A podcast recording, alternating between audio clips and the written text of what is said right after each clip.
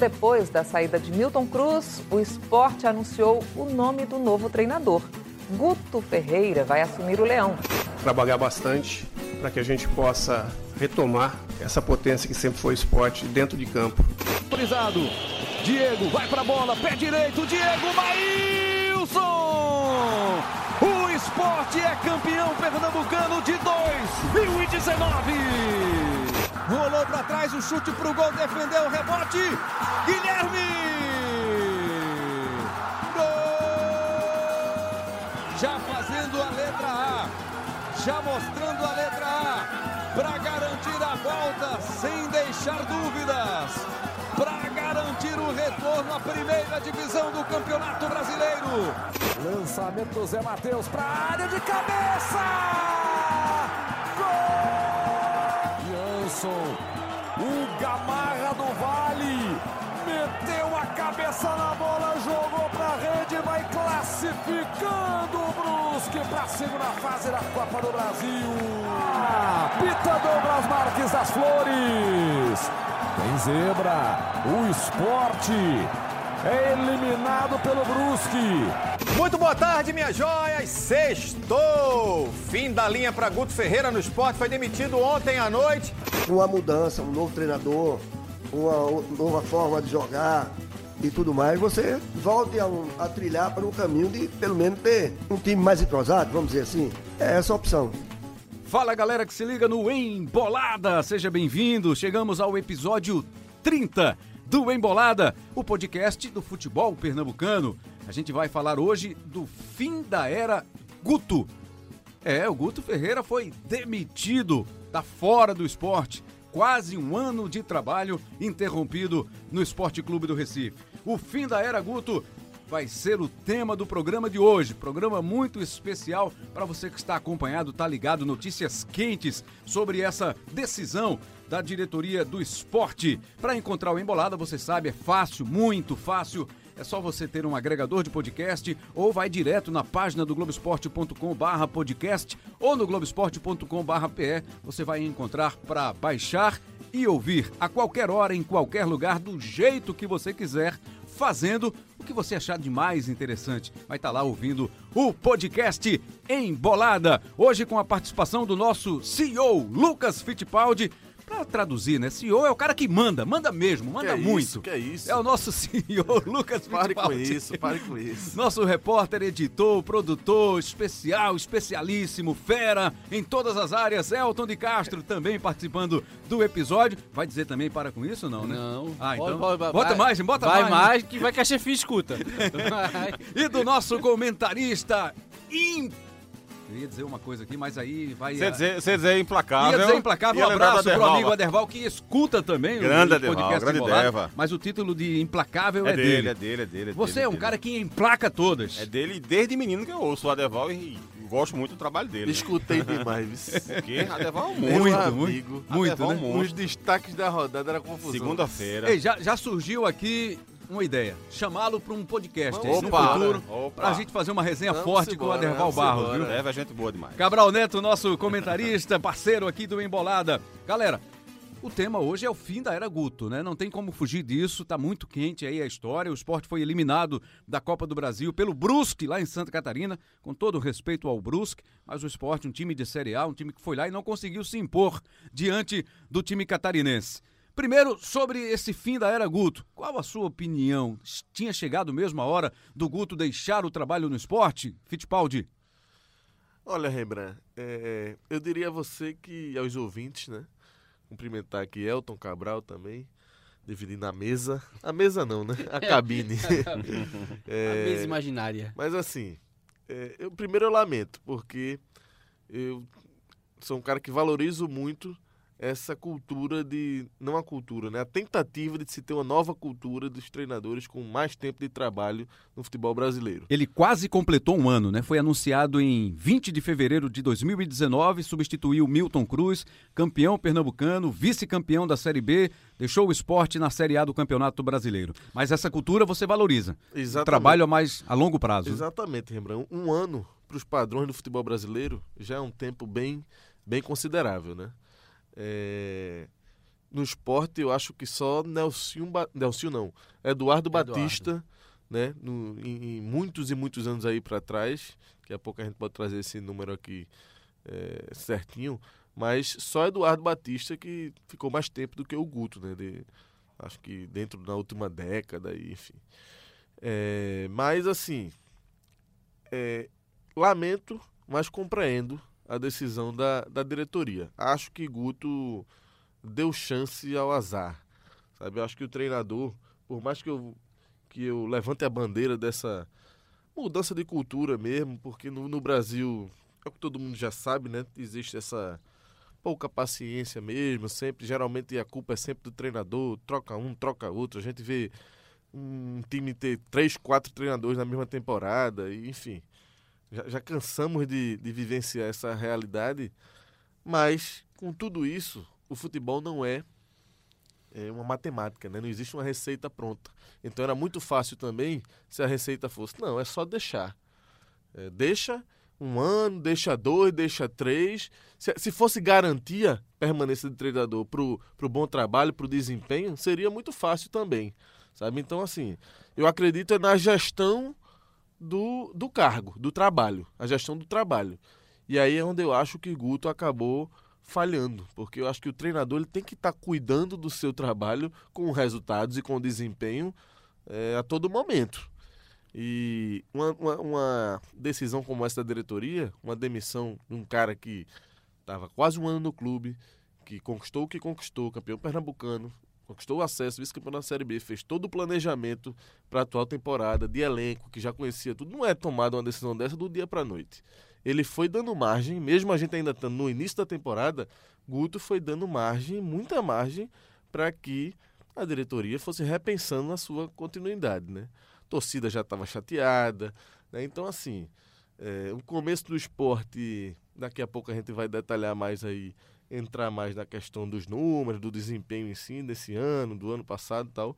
Mas a gente teve uma sequência aí do esporte que foi bem negativa e culminou com um jogo que era o, que tinha um peso absurdo, era o jogo da Copa do Brasil contra o Brusque, um peso bem maior do que todos os outros jogos somados, a verdade é essa, e o esporte falhou, quando não poderia falhar. Né? Teve um desempenho abaixo e um resultado desastroso, né? Foi uma catástrofe essa eliminação do esporte, a verdade é essa, na primeira fase da Copa do Brasil, para o clube financeiramente, enfim.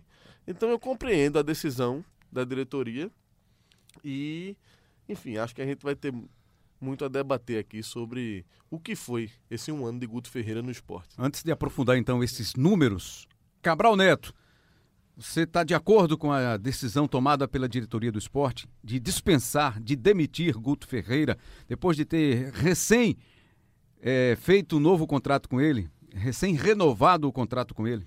Concordei sim, Rembrandt. É, concordei pela seguinte questão. É, eu acho que é, a gente fez até um vídeo, eu e o Thiago, né, o Thiago Medeiros, a gente fez um vídeo, tá lá no Globoesporte.com, ou se você estiver ouvindo aqui na nossa plataforma, está aqui no globesport.com.br, né? É, antes da queda do Guto, e ele me perguntava se eu achava que o esporte deveria demitir ou não, e eu elenquei ali algumas questões, mas eu estou fazendo esse preâmbulo aqui só para afirmar o seguinte. É, eu sou muito resistente à demissão de técnico, né, como expus nesse vídeo. Mas eu acho que existem algumas, alguns pontos de reflexão que quando você percebe isso no treinador, eu acho que você de fato tem que, tem que fazer a troca. Primeiro é quando você perde a convicção no trabalho do técnico. Segundo é quando o técnico perde o comando no vestiário. E eu não sei se Guto se encaixa nessas duas. Porque eu acho que Guto é um técnico que tem um bom potencial, é um cara inteligente, sabe? É um cara que já fez bons trabalhos em outros lugares também, que talvez precise de um plus para a carreira dele dar um upgrade, sabe? Porque aquela história, ele estava no Bahia, estava bem, mas ele estava no Inter bem, mas estava na Chapecoense bem, mas é sempre esse mais, sempre esse porém. Sempre tem alguma coisinha que você acaba trazendo uma questão negativa sobre o trabalho dele e assim e, no esporte também foi assim. Mas acho que ele tem potencial. Então, não é uma perda de convicção no trabalho do Guto. E não é questão de não relacionamento. Não é questão de relacionamento no grupo. Aparentemente ele tem uma isso, boa relação com os jogadores. Isso, exatamente. Só que aí vem o terceiro ponto, que é onde eu encaixo a minha defesa de pela demissão do Guto, que é o seguinte: erros repetidos de forma duradoura, sem passar a impressão de evolução. Porque o esporte tem alguns defeitos que vêm desde o ano passado, que não foram. Daqui a pouco a gente vai entrar nessa, nessa questão, né, tá, tá na nossa pauta sobre esses detalha, esse detalhamento de do que é que levou o Guto a, a ser demitido, mas assim, só de uma forma ampla, de uma forma geral, houve erros é, cometidos pelo esporte na temporada passada que não foram ajustados, que não foram corrigidos, que não houve evolução e que começou esse ano se repetindo. Então, assim, como é que, é, como é que dá para imaginar que eles seriam resolvidos a curto e médio prazo, sabendo que o esporte é um dos times, digamos assim, imaginando a Fórmula 1, que larga lá atrás. Né? É, é, muito complicado você disputar essa Fórmula 1, que é a Série A, largando lá atrás. Então o esporte precisa, ainda usando essa, esse paralelo da Fórmula 1, precisa ter um final de semana maravilhoso. O final de semana é justamente o Pernambucano, a Copa do Nordeste, que seria a Copa do Brasil, para preparar o seu time e tentar começar essa corrida da Série A mais disposto, com um motor é, com uma, rota, uma rotação maior do que a dos adversários, para fazer a diferença aqui e ali, de repente conquistar um ponto inusitado num jogo fora de casa contra um grande time, uma vitória também de repente inesperada dentro da ilha, que isso vai se somar lá na frente, que vai dar gordura e vai dar uma, uma, um, de repente uma maior tranquilidade para o esporte conseguir se segurar na Série A. E com o Guto, a impressão que eu tinha é que o esporte não estava conseguindo essa rotação no seu motor suficiente para passar segurança para começar a Série A num nível mais elevado. Eu vou dar minha opinião antes de pedir aqui a do Elton de Castro. E só busquei aquele número que você citou no começo do Eduardo Batista, você também uhum. conseguiu, né, Elton? Foi realmente em 2015 ele ficou, né? Um ano e sete meses. 2014, 2015. Confere, Elton. Isso. Isso, isso. No momento em que depois ele trocou pelo Fluminense. Deixou o esporte, isso. foi pro Fluminense e voltou em 2018 e ficou 40 dias. Isso. Teve uma passagem relâmpago em 2018. 2014 fez 62 jogos, 2015 fez 58 jogos, né? Aí são esses os números. Mas eu quero dizer o seguinte, que o erro não foi do Guto Ferreira. Por que, que eu estou dizendo isso? Por que, que eu sou contra essa demissão? Porque a direção do esporte teve oportunidade de trocar o comando técnico no fim do ano. Então renova, chama o cara, renova com o cara, dá uma expectativa de trabalho para ele e com um mês, nem um mês de jogo, de futebol, demite o, o, treinador. Então quer dizer, que loucura é essa? Tem alguma coisa errada aí. Tudo bem, o Guto errou? Errou. Começo de trabalho não foi, não estava bom? Não estava bom. Não dá para discordar disso. Mas dizer que a culpa toda é de Guto Ferreira, que o esporte está nessa situação, é da diretoria, muito da diretoria, por ter renovado o contrato dele no final do ano. Se é, tinha uma outra expectativa. erros também, a diretoria. Muitos. Que a gente, isso. Pronto, só quis dizer isso, que eu, eu sou contrário à demissão do Guto Ferreira por essa razão. Porque a diretoria, se era para trocar, é a mesma diretoria, são os mesmos caras que estavam lá no ano passado, que estão este ano, pode ter mudado uma ou outra peça, mas o presidente é o mesmo. Então, por isso, só isso, só por isso, eu discordo dessa demissão. Elton de Castro, a sua opinião. Vou empatar o jogo. Vai? é, também sou contra, Rembrandt. Também sou contra, principalmente pela forma como foi feita. Não há uma convicção na mudança do trabalho pela diretoria. A diretoria não quer mudar o trabalho. Ela quer mudar o foco. O que me parece é isso. O que ela quer é mudar o foco. Porque você. Vamos lá, temos. Esqueçamos temporada passada, tá? Porque de acordo com o presidente e com todo mundo do departamento de futebol, foi algo esplendoroso, tanto que levou à renovação do contrato. Conseguiu acesso. Estamos em 2020. Por uma solicitação da diretoria, por uma conversa com a comissão técnica, foi decidido que o clube iria revezar jogadores, time principal, enfim, e time reserva. Coloca esses dois times para jogar. A qualidade técnica juntando os dois não dá um um time que preste. Tem algumas peças, ok, mas não dá um. Bota os dois times para jogar. Não rende. Todas as entrevistas que você ouvia da direção é que não, estamos indo bem, estamos no caminho certo, é isso mesmo. O planejamento o é esse. O planejamento é esse, ok, maravilha. E o time afundando. E o, a gente vendo os mesmos erros. Concordo com o Fittipaldi quando eu vejo que o Guto também errou muito. Aí, é, aí vem a atenuante, é, né? É, ele quando... também errou. Ele não cuidou do trabalho dele para que o trabalho dele não fosse dele, minado. Porque ele, tipo, escalar Ronaldo naquele jogo decisivo é um absurdo, escalar Elton em jogo decisivo é um absurdo. Aliás, manter Elton no elenco é, uma, é um erro da diretoria. Manter Ronaldo no elenco é um erro da diretoria. Manter Juninho no elenco é um erro da diretoria. Porque são peças que não vão ajudar em absolutamente nada na Série A, a não ser para fazer raiva para a torcida. Aí, quando estoura, aí tá, elimina, e foi assim ano passado, o modus operandi é o mesmo. Quando é eliminado da principal competição, vai lá demite o treinador.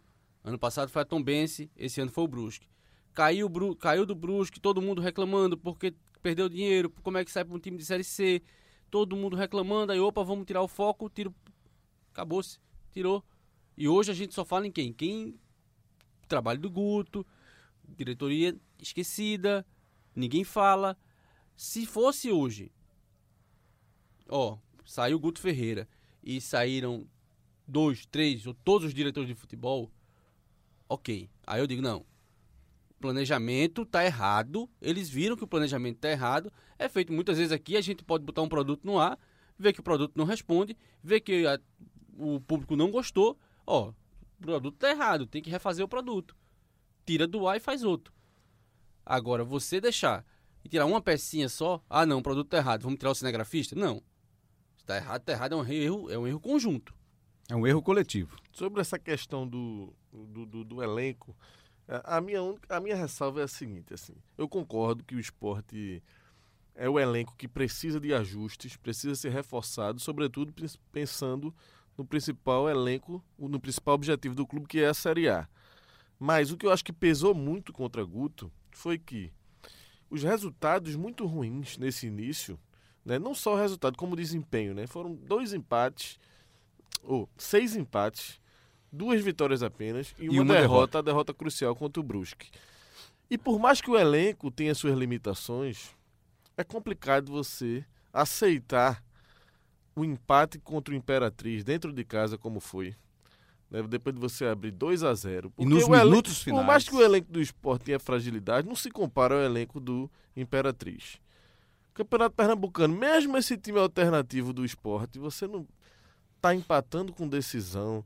Tá, sabe, o jogo contra o, contra o Retrô também ali. Esse, o Retrô até tira um pouco da conta, que é um time já mais arrumadinho Contra o Vitória, contra o Vitória. Então, assim, é, eu acho que o esporte até começou bem. Aquele jogo contra o CSA, acho que foi um bom jogo do esporte. Eu fui surpreendido, surpreendido positivamente. né? Até o clássico contra o Náutico, que foi com a garotada ali, fez um bom jogo. Acho que o comecinho ali, os dois primeiros jogos, deu até uma animada. Mas a sequência depois foi muito ruim. E ele teve ali, tinha uma margem, tinha espaço para dar alguma resposta. Só que a coisa veio virando uma bola de neve, foi se somatizando, se somatizando. Sobretudo essa questão dos empates, que vinha já desde o ano passado, né, o empatismo, só que agora dentro de um contexto de muita fragilidade técnica, né, empatando, empatando, empatando contra adversários muito frágeis. Então acho que foi isso que acabou sendo determinante e, sobretudo, a gota d'água aí foi a derrota pro, pro, pro Brusque. Né? essa sequência de 60% aí, esse aproveitamento elevado, né, relativamente alto para os padrões do futebol brasileiro. Então foi manchado pelo empatismo, né, na sua opinião, né?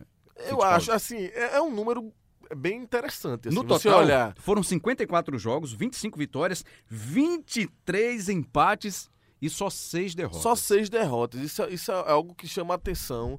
Mesmo com tantos empates, o time foi vice-campeão da Série B, conquistou o objetivo principal, sabe? Num ano de dificuldade financeira. Tudo isso eu acho que Guto tem, tem muito mérito. Agora, quando eu digo que mancha, é porque se você for parar e analisar, o que é que tá aí no, na boca do torcedor? né? O que é que tá na boca da, da imprensa, de todo. Essa questão dos empates incomodou demais, todo É. o tempo não só o esporte com o Guto, eu acho que ele nunca jogou um futebol extremamente convincente. Isso é outra questão. Mas a questão, se a gente está olhando só para o número, que é o 60% de aproveitamento, que é um excelente número, mas a quantidade de empates, e aí isso reverberou agora no início do ano, eu acho que acaba manchando um aproveitamento que no final das contas é muito bom. Porque 60% de aproveitamento é um- é um aproveitamento bem interessante. Né? Sobre a questão dos reforços, é, Eu só quero dizer o seguinte, antes de você falar sobre essa questão dos reforços. Você, como comentarista, Cabral, a gente só quer de você 100%. Tem- Vem com esse negócio de 60%. 60% não, esse né? aproveita, a gente só quer esse máximo que você entrega sempre. e não vem com empate também não, né? Não vem não, não vem não. É, eu- eu- é evidente que o esporte precisa de reforços, né? É, um time que vai disputar a Série A. Por enquanto, vamos imaginar que a Série A começa hoje. Como é que o esporte vai começar a Série A hoje com menos opções na defesa do que tinha na Série B do ano passado? Porque, vamos lá, tinha Norberto, Norberto foi embora. Tinha Raul Prata, Raul Prata tá aí. Na zaga tinha Rafael Thierry, que tá aí, Adrielson, que tá aí. Chico tava machucado, é o único diferente, digamos assim, mas que já era do grupo. Kleberson. Kleberson, que estava machucado que também um período. Exato, que estava aí e continua aí. Na lateral esquerda, Sander, que está aí. Goleiro Maílson e Luan Poli. O Carlos Eduardo não, não foi utilizado ainda. Então, assim, a defesa do esporte é a mesma da Série B, que foi criticada na Série B. Que teve problemas na Série B. Então, é lógico, é surreal que o esporte, de alguma forma, minimamente que seja, imagine que essa defesa possa ser suficiente para aguentar uma Série A. E aí, não só um é. parêntese, Gabriel. Aí é que é o ponto, eu acho, crucial aqui no, no debate, porque até que ponto a culpa aí é de Guto, Então. a culpa é da diretoria, Então. né? E, e assim, eu- e é difícil essa resposta. Aham. Porque é difícil também eu dizer, não, essa culpa é só da diretoria. Será que Guto também não aceitou Aham. e não achou que dava É, pra ir com isso. esses caras, sabe? Isso. É complicado isso aí. Até porque esporte, acaba entrando trouxe na também. trouxe meias, trouxe volantes. Por que não trouxe gente na defesa? Exatamente. Será que o próprio Guto não disse assim, não, vamos deixar aquele de lado, vamos trazer aqui e tal? Porque certamente ele vai ter esse argumento de dizer. Mas, mas peraí, eu também não tava com a- as Aham. peças que eu gostaria. Eu- É, eu- ele é. deve ter pedido Fulano, Cicrano, Beltrano, que não chegou, né? Uhum. Mas é difícil essa, essa análise, tirar também isso tudo da conta de Guto, sabe? Uhum. Porque é questão de prioridade, como É. você tá falando. Isso. Chegaram muitos jogadores aí. Mas cadê o setor defensivo lá? Que é o que mais o esporte vai precisar, né? Porque, na teoria, eu- e eu, imagino que isso vai demonstrar na prática, na maior parte dos jogos o esporte vai se defender mais do que atacar.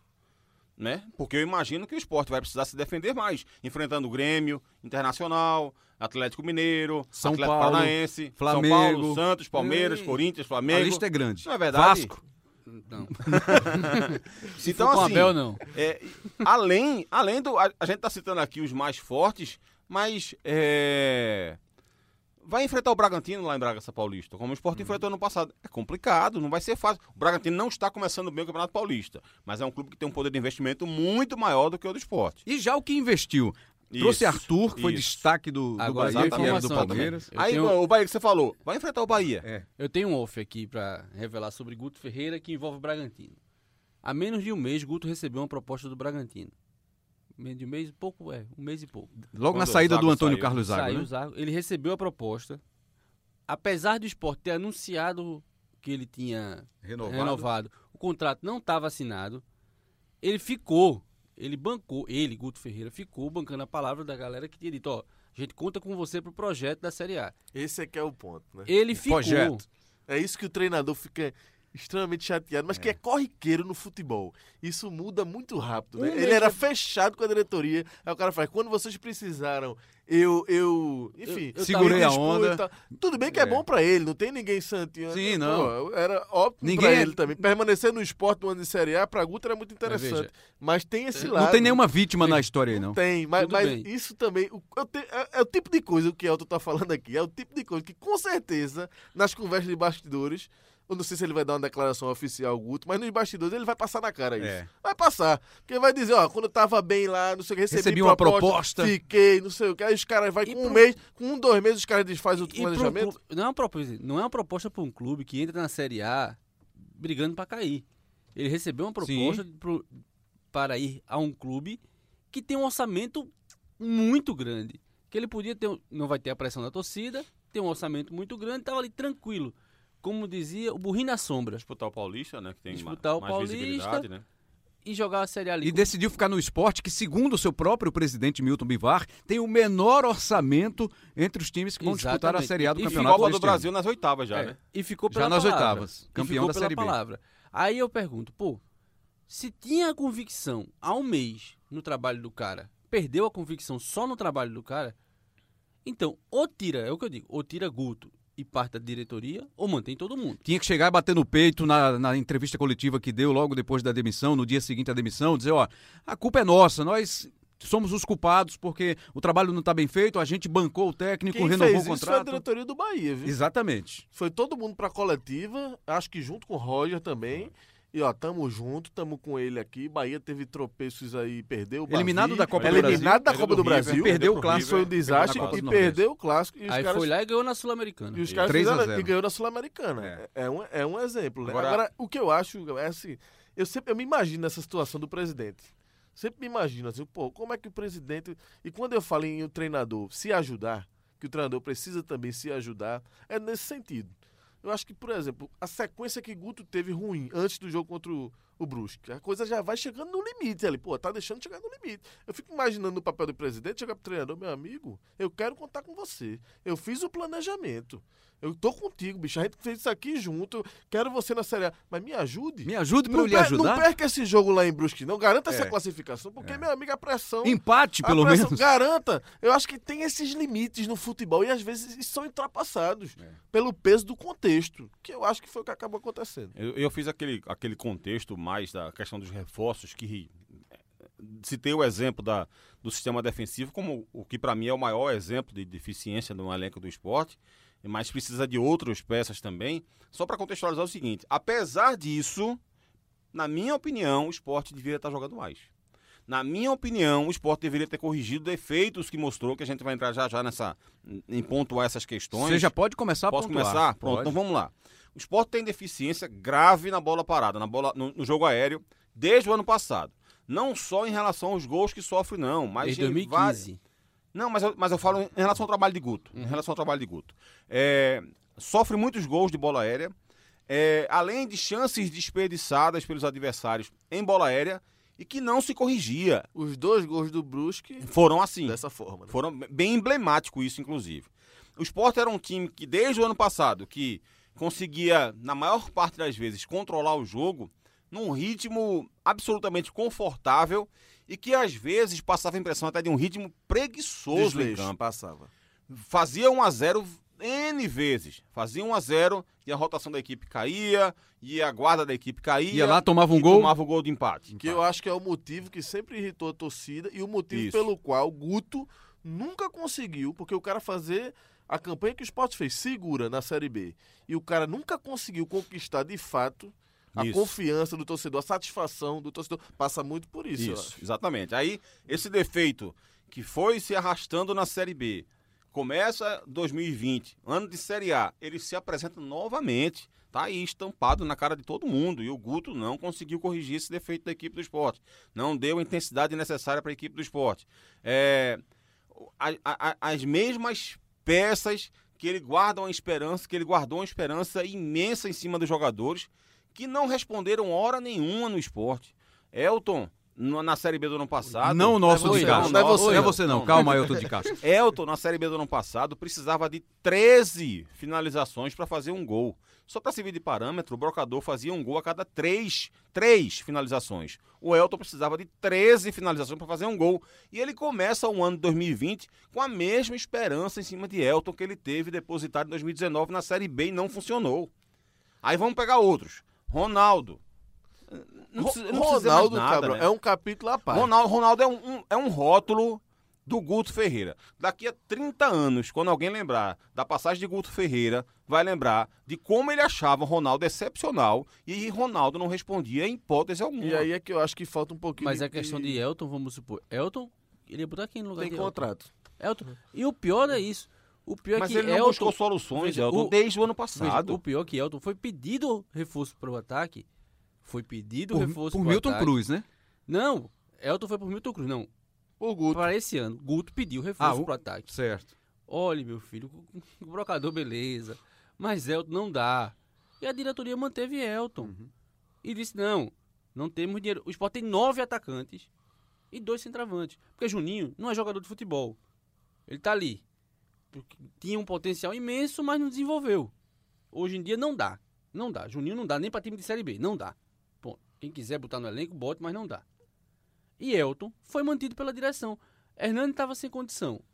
Outra opção é Juninho. Outra opção é Elton. Não tinha O que opção. eu acho. A, fazer o quê? a questão de Ronaldo, eu acho que expõe ainda mais Guto, porque. Até pelo contexto que a gente já falou aqui, um jogo daquele, o jogo mais importante do ano, até o momento, disparado, né, com tudo que valia, e você vai. Aí é o que eu acho que falta um pouco de inteligência do treinador sabe? Pra se auto blindar. Pronto, aí eu, Pra se aí- auto blindar até. Em relação à diretoria, Se eu em perder relação esse à jogo, torcida. eu tenho o Richelli no banco. Cara, eu- tem Richelli no o banco, Richelli aqui, pô. meu amigo. O jogo empatado em um a um. Aí eu ia de sabe? Richelli. Aí, ali na metade do segundo, o cara aciona, olha pro banco e diz, não, vou de Ronaldo aqui. Ele se expôs. Aí ele vai dizer, não, Richelli estava expôs. desgastado, que jogou 90 Não. minutos lá em Caruaru. se eu sou né? treinador, o Richelli podia estar manco. Richelli vai entrar amputado, também, entra. Richelli. O, o- o João Igor, por exemplo, recebeu muito menos chances do que o Ronaldo, mostrando muito mais qualidade do que o Ronaldo. Tô falando do ano passado pra cá. O Marcão que voltou ao esporte mal, mas praticamente não teve chance. Exatamente. Enquanto o Ronaldo era repetidas Não, não, existe, não mim sei. não existe num jogo daquele, por mais que Marcão tenha sua limitação, você acionar Ronaldo não botar um Marcão, por exemplo. Aham. Nem acho que Marcão Não seria o cara tava, pra ele, entrar, e ele não. nem tava na relação, né? Ele tava Mas machu- não tá existe machucado. isso, pô. É, uma outra coisa, não sei, me, me ocorreu agora. Será que a diretoria fala assim, põe Ronaldo aí nesses primeiros jogos, dá uma vitrine pra ele, pra ver se surge uma negociação e a gente, porque é um cara, é um jogador formado no esporte, né? Deve- É uma grande possibilidade, até porque a diretoria tem interesse em Aí negociar. beleza. Se- aí se- te- teve tanto Mas jogo tem- aí, campeonato pernambucano, Exatamente. jogo que, sabe, jogos menores que. Mas você pegar no jogo principal, no momento crucial, time ali pela vida e pela morte, jogo pau a pau, não sei o quê, e tu fazer uma substituição, substituição daquela, tu se expõe, cara. Pegou o expõe. holofote e botou assim na cabecinha dele. Aí, a de Ronaldo realmente não há justificativa pra isso, não. Ele tem peças no elenco que ele pode colocar no lugar Aí de Ronaldo. você vai dizer, o esporte perdeu aquela classificação por causa de Ronaldo? Não, não, é isso que a Não. gente tá dizendo. Mas é a falta de cuidado, ao meu ver, consigo próprio. É o cara que é querer ser muito cavalo do cão. Não, vou botar. Vai classificar, vou botar pra provar que não sei o que, sabe? Aí. Encontrar uma justificativa pra fazer Por aquela... mais que o brocador tivesse cansado, ou enfim, eu não tiraria ele pra botar Elton no meio do jogo também. 31 minutos. é por- é- Sai Hernani, entra Elton. São Sobre substituições. essa questão, você você falou, Elton, só, só tinha, só tinha o Elton, né? E tal, ali como opção. Não, não só tinha o Elton, não, porque ele não precisa necessariamente jogar com centroavante, não. Ele é o treinador e ele pode tentar encontrar solução. Quando, quando foi, na passagem de Guto Ferreira, que ele jogou sem centroavante aqui no esporte? Porque o- a outra opção que ele tinha que botar era o Juninho, que também não dá resposta nenhuma pra ele. Nenhuma. Ele poderia muito bem tentar jogar de uma outra forma, com um atacante de mais mobilidade. A história do falso 9, pegar um meia, É, jogar como falso 9. Maxwell, Exatamente, alguma coisa fáceis, desse é. tipo. Então, assim, isso já. Ele teve 38 jogos pra corrigir isso ano passado, não conseguiu. E esse ano estava incorrendo nos mesmos equívocos. Ele tem um, um, Cabral, e um outra lado meio coisa- conservador, né? Outra, Cabral? tem, tem. Outra Cabral, coisa tô que eu por- não- também não, não gostei desse ano. Não precisa botar Luan Poli em um jogo e Maílson no outro. Tu é o treinador, Decide um, tu tem que decidir. É. O cara precisa de ritmo, de, Ritmo jogo, de jogo. o goleiro Eu- eu precisa também, disso. eu acho. Você passa insegurança pra um, ne- nenhum dos dois sabe quem é o titular hoje. Eu acho que goleiro tem que ter titular Assim, também. e nesse ponto, nesse ponto goleiro, assim, eu gostaria muito de ver Carlos Eduardo no gol do esporte, pelo menos um jogo. E ainda tem isso, né? o cara Carlos Eduardo, foi o cara foi o melhor, goleiro, da, Série B. Aí você vê, de vez em quando Maílson dá aquela farrapadazinha, de vez em quando Luan Poli dá aquela farrapadazinha. Bota o cara, testa o cara, vamos ver se funciona. Se o cara definiu, mas eu Ou concordo, define um. eu concordo com o que o Cabral tá dizendo, no sentido de, exatamente, defina um. Você tem três goleiros aí que tem, existe uma disputa. Não é aquela coisa de que, não, esse aqui tá muito superior ao outro. Existe uma disputa entre os três. Defina um e deixa o cara jogar, meu amigo. Dê ritmo. Se o cara falhar, troque. Porque você pega, volta ao jogo contra o Brusque. Aquele segundo gol ali, não vou dizer que foi um frango de Luan Poli, mas é uma bola defensável. Talvez. O jogo do Imperatriz, o segundo jogo, de, o gol de empate. Falhou, falhou.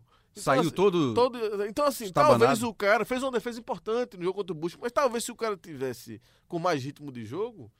Velocidade de reação, tudo isso conta, pode né? afirmar porque não é matemática, A aqui, gente- mas poderia ter tido um desfecho diferente. A gente está comentando aqui alguns erros do trabalho do técnico Guto Ferreira, mas a gente vai falar também de acertos. Mas eu não esqueço, Cabral, contra o Retrô, a gente estava na transmissão, e você surpreso com o posicionamento do Mugni. Mugni pelo lado do campo e Pardal por dentro. Quer dizer, o Mugni que veio para ser talvez aquele camisa 10 ali, jogar no meio de campo, ser o cara de, de articulação, de distribuir a jogada. O cara estava aberto, jogando lá pela ponta esquerda. E o gol de empate do, do Retrô foi em cima dele, uma bola que foi lançada, ele não conseguiu cortar e o cara foi e fez o gol. É um erro também? Dá para apontar como um, um erro dele? Tá querendo falar, Elton? Não, esse negócio de Mugni, que ele, ele preferencialmente ele prefere jogar de segundo volante. Olha só. É, Aí o cara tá de ponta esquerda. Vai pra ponta, meu filho. Porque assim, eu acho, Rembrandt, que eu, eu particularmente gosto é, de ver uma equipe com um, um- um cara com características de meia armador, né, de construtor de jogo, jogando pelo lado. Eu gosto de- de- dessa ideia. Mas quando você percebe, os, conhece o histórico do Mugni, você percebe que ele não é esse cara indicado para fazer isso. Por mais que ele tenha características de armador, porque ele tem um bom passe, ele tem bom chute, mas ele, mas lhe falta o primordial para um cara que joga pela ponta, que é intensidade. Ele não é um cara de acelerar jogo, não é um cara de, de ter intensidade, muito menos de, de ter a responsabilidade de ficar perseguindo o lateral pela ponta para ficar marcando. É, não é. Tanto que uma coisa é você, você analisar o primeiro tempo do Mugni jogando dessa função. Nesse mesmo jogo, quando ele vai jogar no meio campo no segundo tempo, ele é outro jogador.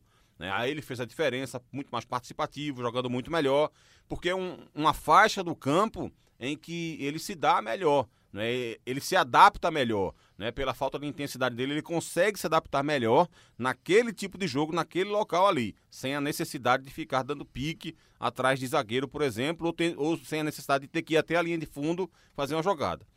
E o pior é que contra o Brusque isso se repetiu em alguns momentos. Ele não veio exatamente como um ponta, mas ele ficou alternando com o Bárcia e você percebia claramente durante o jogo quando o Bárcia caía pela esquerda era muito melhor do que quando ele caía pela esquerda. Não, não, não, havia comparação entre um e o outro. E mesmo assim, havia vários, houve vários instantes em que havia essa troca. O Bárcia aparecia por dentro, pelo meio, como segundo atacante, por trás do Hernani Brocador, e o Mugni pela esquerda, que eu acho que foi, aparentava ser mais uma insistência que o Guto ia ter. Então, eu acho que acabou, dentre esses defeitos, esse foi mais um que minou o trabalho dele, pelo menos na minha avaliação. Vai ter um substituto pro Guto Ferreira, claro, óbvio. Esse substituto, quando chegar, aí eu queria que vocês atacassem os pontos positivos desse trabalho.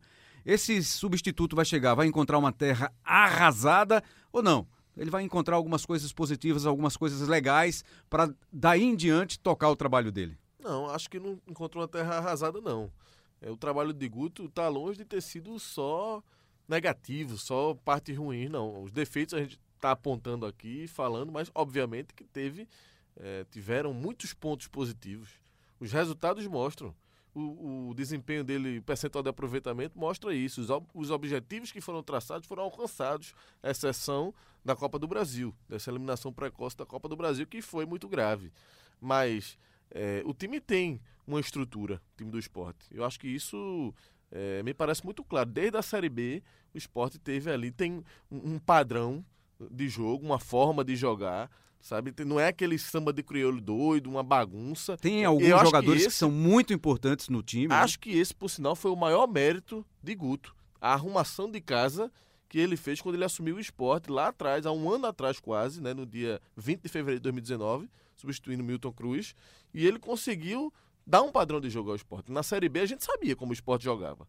É uma previsibilidade no bom sentido. Tem um lado negativo, porque Guto é um treinador um pouco conservador, Cabral já falou aí, ele geralmente, até nas substituições, na maneira de armar o time, ele é meio, sempre não abre mão do Essas centroavante. alterações também um bom, uma boa lembrança É. de negativo, viu, Fitch? Porque foram é muitas... ser- muito ser muito meia meia dúzia. dúzia. É, ele é um cara meio conservador, não é aquele treinador que, Mudança que para imagina alterar o jogo, não né? é, Para fazer uma. que surpreende, sabe, que testa outras formações. Acho que o esporte sempre jogou muito parecido, mas isso também tem o seu lado positivo. O cara que chegar, ele vai encontrar um time que tem ali uma base mantida, que sabe como é que joga e que é competitivo.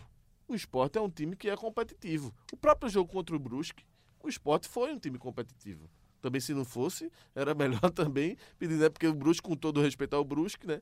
Líder do campeonato catarinense lá, sabíamos que ia ser um jogo difícil, mas é um clube da Série C, o Sport é um clube da Série A hoje. Né? Mas é, a gente já viu o Sport em situações recentes, terra arrasada. Muito pior do que o Guto fez. E Guto assumiu o esporte com um orçamento limitado.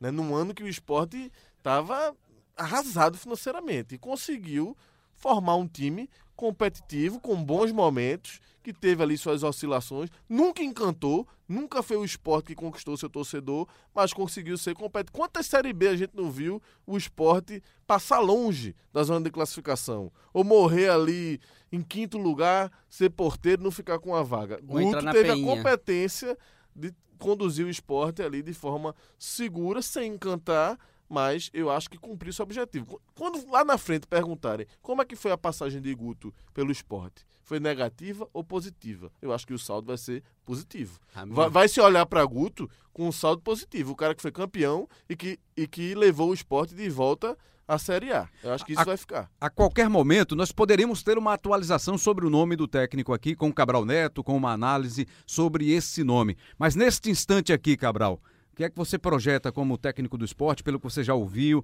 O que é que pode ser bom para o Leão para a sequência da temporada? Olha, Rembrandt, só tentando ser rápido na questão do Guto, acho também como futebol que tem legado. Rápido, né? Tem, tem, tem alguns bons legados, sim, do Guto, né? A gente falou aqui agora, até agora há pouco do que era negativo. Mas tem muita coisa positiva mesmo. O Sport era um time or- organizado, o Sport era um time que é, é, é muito competitivo, como o Fittipaldi falou. Até pelo perde- número de derrotas, muito time baixo. que perde pouco demonstra que tem competitividade e o esporte era assim competitivo, é, conseguia controlar jogo, né? era um time que gostava de ter a posse de bola, que trocava passe, então é um legado que precisa ser aproveitado pelo próximo treinador. E eu acho que o, que o Guto deixa isso. Lançou alguns, alguns garotos também, assim, teve confiança em Adrielson, teve confiança em Chico, né? O Chico só saiu da equipe quando se lesionou, né? E quando voltou estava bem, jogou aí, teve jogo, ele não, não tinha medo de colocar os meninos para jogar, é, lançou o Ale e Santos aí agora nesse ano, deu chance para pro, pro, pro Evandro, o Ever- o Everton, né? Lateral direito. Fez enfim. caras como o Guilherme, extraiu o melhor da carreira do Isso, cara é, até é. o momento. Então ele, ele foi.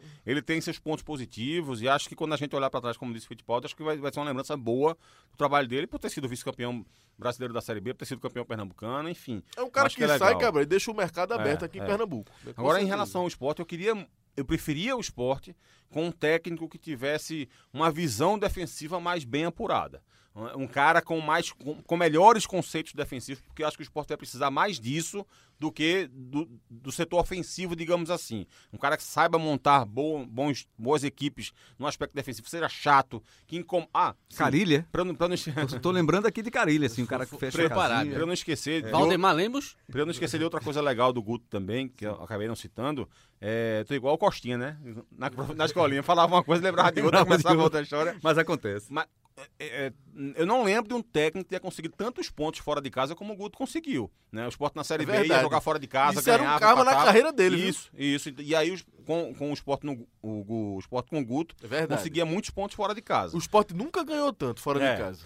Então, só para completar a questão do, do técnico novo, da, do que deve acontecer, eu acho que o esporte deveria pensar nesse tipo de treinador. Um cara que tenha essa visão defensiva, mas evidentemente também explore velocidade para contra-atacar, que explore conceitos eh, novos né, de, de, de marcação, de saída de bola, de transição ofensiva, de transição defensiva, que tenha um modelo de jogo bem apurado, que escolha ou fazer marcação alta pressionando o, o portador da bola na saída do jogo do adversário, ou que na hora que perder a posse de bola todo mundo recua e faz uma transição defensiva, enfim, mas que saiba é, é, exatamente o que quer, para não ficar aquela desorganização que um tenta marcar a saída de bola, o outro volta para fechar a linha de, de, de quatro lá atrás. Então isso, isso complica muito a equipe e desorganiza. Ou um time exposto Eu- na, Série A, né, Cabral? É, Aí exatamente. é fatal, né? Eu, eu, se fosse direção do esporte, eu fazia uma lista aqui com treinadores com esse perfil e em busca desse tipo de profissional. Se você está ouvindo aí, lá no finalzinho você vai ouvir um comentário do Cabral. Se você estiver ouvindo com o técnico do esporte já trabalhando, já anunciado pela diretoria, o Cabral vai fazer um resumo aí, trazer a expectativa É, dele. porque a gente tá gravando aqui, vai dar me- uma da tarde, né? Perto da uma da tarde da sexta-feira, dia 14. Um dia depois- Dia 14. Dia 14, um 14 dia de depois fevereiro, um dia da demissão do, do Então, a técnico qualquer Guto momento Ferreira. ele pode ser anunciado. Se for É. anunciado a tempo, a gente vai ter esse adendo aí. Será que Exatamente. Cabral vai acertar nessa que ele disse que era a vontade dele, Valdemar Lemos, que Valdemar É, assumisse não faça esporte? isso. Mas é isso. É, o esporte vai, vai ter César Lucena interinamente, apenas para o jogo do fim de semana. E aí depois o técnico vai ter uma semana para conhecer o grupo e, e- e tentar conversar com a diretoria para entender com a diretoria qual é o limite que vo- de vocês. Porque o técnico já vai vir sabendo disso. Tem limite, amigo. Ou não, né? Ou não, tem limite. Isso que Cabral falou é interessante, Rembrandt, porque de fato, a Série A que se desenha para o esporte é, é, muito difícil a gente imaginar um esporte que proponha jogo. Brigando lá por cima, não, e né? que proponha jogo, é, que bote o outro time, que vá para cima do adversário, que envolva o adversário, que faça muitos gols, que crie muitas oportunidades, até pela limitação financeira. É, eu acho que o torcedor do esporte, se tiver esse pensamento, ele pode guardar um pouquinho para pensar nisso daqui a um ano, daqui a dois anos, né? um, esporte mais com essa característica. Tem que trazer um estrategista. O cenário atual nisso. é assim: o esporte entra para tentar se manter. Né? E qual é a forma de, de ser competitivo? E a gente sabe que no beabá do futebol, a melhor forma de você ser competitivo, primeiro é arrumando a cozinha. Eu não né? sou então... muito fã do trabalho dele, mas você citando agora essa questão, Cabral falou também sobre isso, que pensava num, num técnico, ou pensa no técnico que seja um cara, um estrategista, que um cara que arrume bem a defesa. Pensei no Argel Fux, passou assim, mas foi, deixa né? passar. Deixa passar, né? deixa ele passar mesmo. Passar. Esse nome circulou pelas redes circulou sociais. Também. Aí, circulou. Pensando é, nisso. Eu não gosto do nome. É... Deixa passar, deixa passar. Mas, enfim. É, não dá ideia, não. O mercado de treinador brasileiro não tá fácil, né? Alguns nomes aí estão sendo colocados mas eu acho que não vai ser Argel. Pode acontecer a qualquer momento aí esse anúncio da diretoria do esporte. Aí se for Argel, chama ele para um podcast aqui ou entrevistando. Bom, o assunto esporte é esse, a era Guto. Guto, você estiver ouvindo aí o podcast, valeu o trabalho. Veio aqui. Parabéns. Esteve aqui conosco. Tá aberto aqui, a porta tá aberta, a porta do estúdio tá aberta para você conversar com a gente. Você que já veio aqui ao podcast, é um papo ótimo, né? É bom deixar isso aqui claro, é um papo muito bacana. O técnico Guto Ferreira foi sempre muito gentil, muito animado. Foi ele conseguiu oferecer muitos memes para o Caldinho. né? Carismático, né? né? Muito carismático. O torcedor gosta do Guto Ferreira, não aquele que atirou um copo no Guto recentemente, né? Mas ele até convidou o cara para ganhar uma camisa e acompanhar os treinos. Nem vai dar tempo mais, né, pro, pro torcedor acompanhar os treinos. Perdeu a camisa e perdeu o treino. perdeu a camisa e perdeu a chance de e ficar uma semana matéria, lá. O homem ia fazer um ano agora, pô, mas é, tava, em, tava é. quase pronta. Custava deixar uma semana a mais. Bom, o esporte esquece agora a Copa do Brasil, já que é foi eliminado, foca no Campeonato Pernambucano, tem Copa do Nordeste e tem campeonato, principalmente o Campeonato Brasileiro, a volta à Série A do Campeonato Brasileiro. O Náutico já tem dia e hora para enfrentar o Botafogo, né? A CBF, a Confederação Brasileira de Futebol, anunciou. O jogo vai ser dia 19 de fevereiro, uma quarta-feira, nove e meia da noite, nos aflitos. E a gente conversava nos bastidores, né? É aquele tipo de jogo massa, né? Muito bom. Um gigante do futebol brasileiro para o Náutico enfrentar. Mais um adversário que você pensa assim, você analisa, olha direitinho, dá para passar. Exatamente, Rembrandt. Qual foi, qual foi o termo que você usou? É, é fácil. Não, não, não, fácil. Você, é, acessível, né? Acessível, um, um adversário que você não, pode, que você pode encarar e ganhar. Porque né? o Botafogo tá muito mal no começo de temporada, né? Não, não tanto de resultado, mas de futebol mesmo. O futebol do Botafogo é, é muito abaixo da média. Tanto é que o técnico saiu, né? É, Paulo Autuori chegando aí, né? Já vem aqui para os aflitos, né? E... Se ele fizer o trabalho que fez no Vasco, sou Náutico 3 é, a 0 faz tempo, Fazia fora tempo, o baile. Fazia tempo, por sinal, que Paulo Autuori não exercia o cargo de, de treinador, né? Tava mais ali na gestão, tá, e agora voltando a ser treinador. Ele que foi campeão brasileiro pelo Botafogo 95, em 1995. Né? É, é um jogo, Rembrandt, acho que de excelente contexto para o Náutico porque o Botafogo é um time de camisa, de tradição, e isso atrai a atenção não só do torcedor, motiva, mas da mídia nacional também. Então é aquele jogo grande, como a gente se diz, e nesse contexto de jogo grande, acho que foi a melhor é, opção possível. E aquele jogo que o jogador aquele, aquele clichê, né? Que o jogador curte jogar, porque é um jogo que vai estar sendo visto por muita gente. Muita gente. É o, cara o Brasil se, inteiro de olho. O cara que se destacar num jogo desse abre mercado. Agora, você fazer um jogo desse grande contra as principais potências hoje da Série A, aí seria complicado para o Náutico pensar numa classificação, né? Bem mais difícil. O Botafogo, aí eu concordo com o Elton, é um jogo que tem esse peso de jogo grande, que atrai tudo isso, mas é um jogo possível. Eu vejo um jogo equilibrado, sabe? Não consigo nem colocar favoritismo para nenhum dos lados. Acho meio pau a pau ali, meio 50% é. para cada lado. Vocês, pelo fato do jogo ser nos aflitos. Vocês acham que o torcedor do Náutico gostaria de ver o atacante japonês no time do Botafogo, de repente estreando contra o, o Náutico? Honda. Honda. É um cara de grife, né? Um cara que foi importante, é um grande jogador, reconhecido internacionalmente, né? Seleção japonesa, jogou na Itália. Fez dois gols na Arena Pernambuco, por sinal.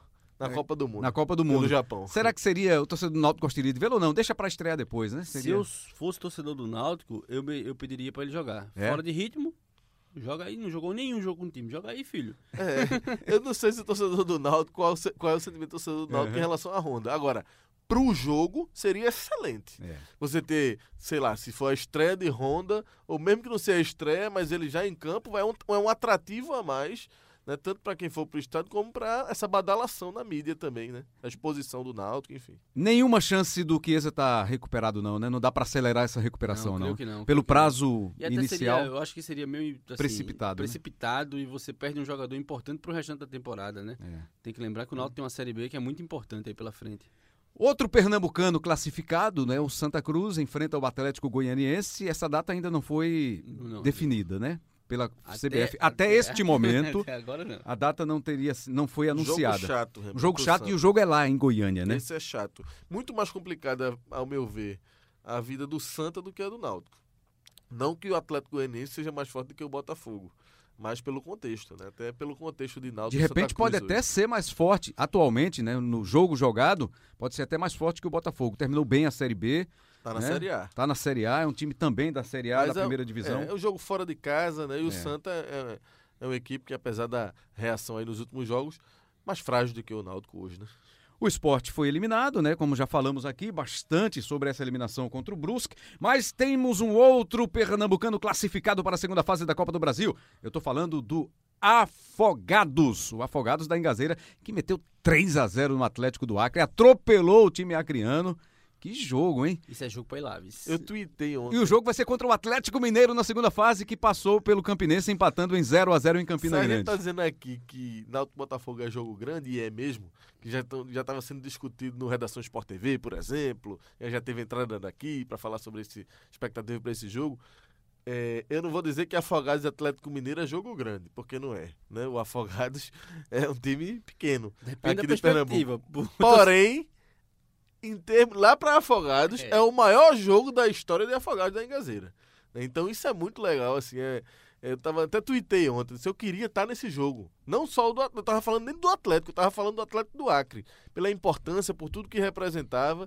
E o Afogados foi lá, meteu 3 a 0 foi uma festa. Imagino como deve ter ficado a cidade e imagino como estará para esse jogo contra o Atlético Mineiro. Esse, é- pensa num joguinho bom pro cara aí. Rapaz, se eu, tiver- se eu largar cedo, eu estou cogitando a possibilidade de ir. Rapaz, isso é, isso é um O, o Atlético é que não vai gostar muito de enfrentar esse sertão, Vai né? ser O estádio chato, Vianão viu? vai ser chato. Vai ser chato. Ele já passou meio no, No sufoco. mínimo, a né? logística é chata. É. Bom, vamos aproveitar e, e ouvir o técnico do, do Afogados, né? O Pedro Manta. Ele participa com a gente rapidinho aqui para falar dessa classificação, desse jogo, essa vitória por 3 a 0 contra o Atlético do Acre. Como é que foi? Explica aí pra gente como é que foi essa classificação na estreia do Afogados na Copa do Brasil, Pedro Manta. Fala, meu amigo. É, a classificação foi, foi trabalhada, né? O Atlético foi, foi bem estudado, uma equipe cascuda nível de competição. É, o grupo entendeu bem a leitura daquilo que a gente estava propondo para o jogo. Minha comissão sensacional, né? dando suporte.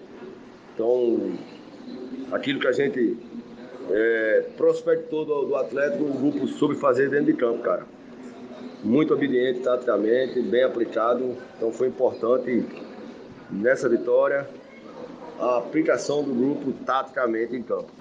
A importância, caramba, é, é histórica, né? Um clube de seis anos, um clube de seis anos conquistar tanto espaço, mas isso é fruto de, de muito trabalho, trabalho em grupo, diretoria, é, nossa comissão, atletas, né? É um marco histórico para uma cidade do sertão pobre, né, cara?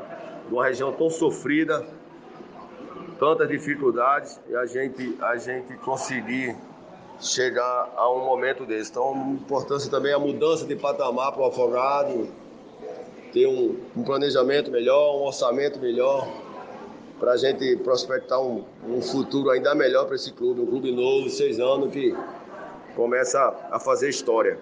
Agora eu queria que você falasse pra gente quais são as chances do Afogados enfrentar o Galo, né? O Atlético Mineiro. Você vê boas chances de classificação? Seria uma coisa fantástica, né? Para o seu trabalho, para o Afogados, para a cidade.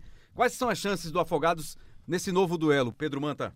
Assim que acabou o jogo, eu falei do nosso presidente que sabia que depois desse todo esse jogo, todo esse acesso iria ter oferta para tirar esse jogo aqui de Afogados. Então o jogo é aqui em Afogados, tá? Jogo com o Atlético, um grande, um gigante do futebol brasileiro, né? Então a dimensão deles é muito grande. Tive pessoas nossas da comissão que foi ver o jogo do, do Campinense com o Atlético.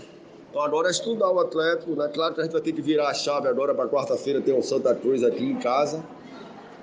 E é isso aí, velho. É, tentar fazer mais história, claro, sabemos que é difícil. O favoritismo, favoritismo é todo do Atlético Mineiro. E vamos saber jogar mais uma vez, com certeza.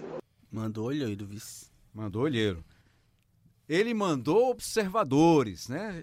Antigamente a gente dizia olheiros, os caras foram lá para olhar, olhar o jogo do Atlético. Mandou analista de desempenho. Analista de desempenho, né? Não é nem mais observador, é ah, analista de só desempenho. aqui, olheiro. E você viu, né? Eu perguntei quais são as chances. Ele quis, ele quis logo responder. Não, primeira coisa é o seguite: não, o jogo é não sai daqui. Para ter chance, pra ter chance, o jogo tem que ser é.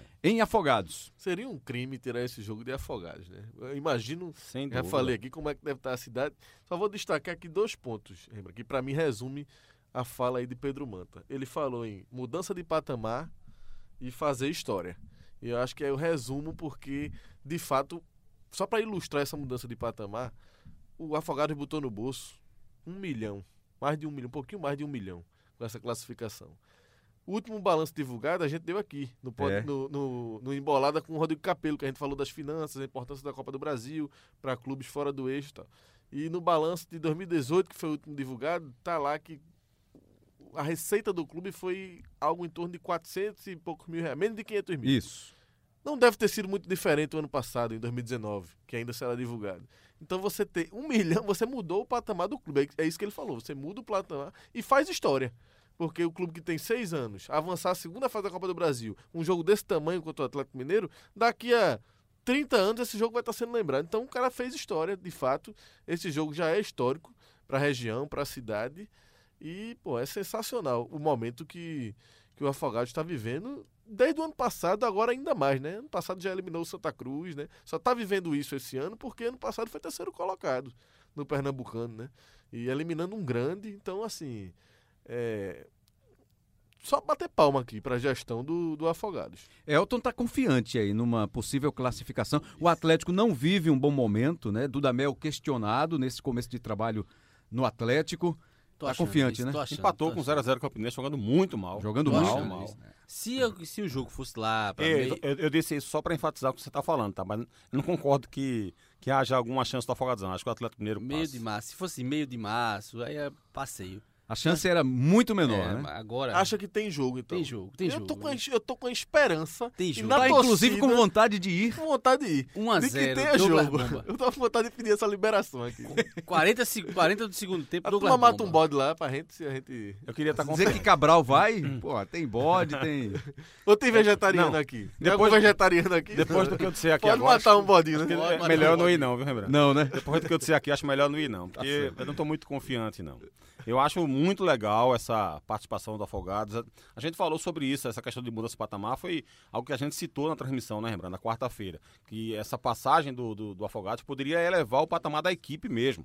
Agora, elevar o patamar da equipe, para quem está ouvindo a gente e, e, acha que a gente está exagerando, não quer dizer que o Afogados vai se tornar a, a, a maior força de Pernambuco, não. Mudança de patamar para o Afogados é ele, por exemplo, conseguir daqui a um ano, dois anos, três anos, disputar de igual para igual ou passar o Salgueiro o Central, e... né, se tornar de repente o, o, a quarta o, força, time mais né? forte Realmente. do interior do Esse estado. Isso é a mudança ele vai disputar a Série D, cara. É, exatamente. É. Se ele chega mais forte com esse um milhão aí, isso. reforçar o elenco, quem sabe sonhar com uma Série C. Uma Série C. Isso, isso, exatamente. Isso, isso é a mudança de patamar. Ele seria o único representante do interior disputando a Série C do Campeonato Brasileiro. Né? Ele, ele, ele poderia, inclusive, com outro estadual bom, disputar novamente a Copa do Brasil no ano que vem. Né? E, e, e com isso, aos poucos, esses degraus que ele vai vai subindo, ele se consolidar daqui a pouco como o time mais forte do interior. Isso é uma mudança de patamar.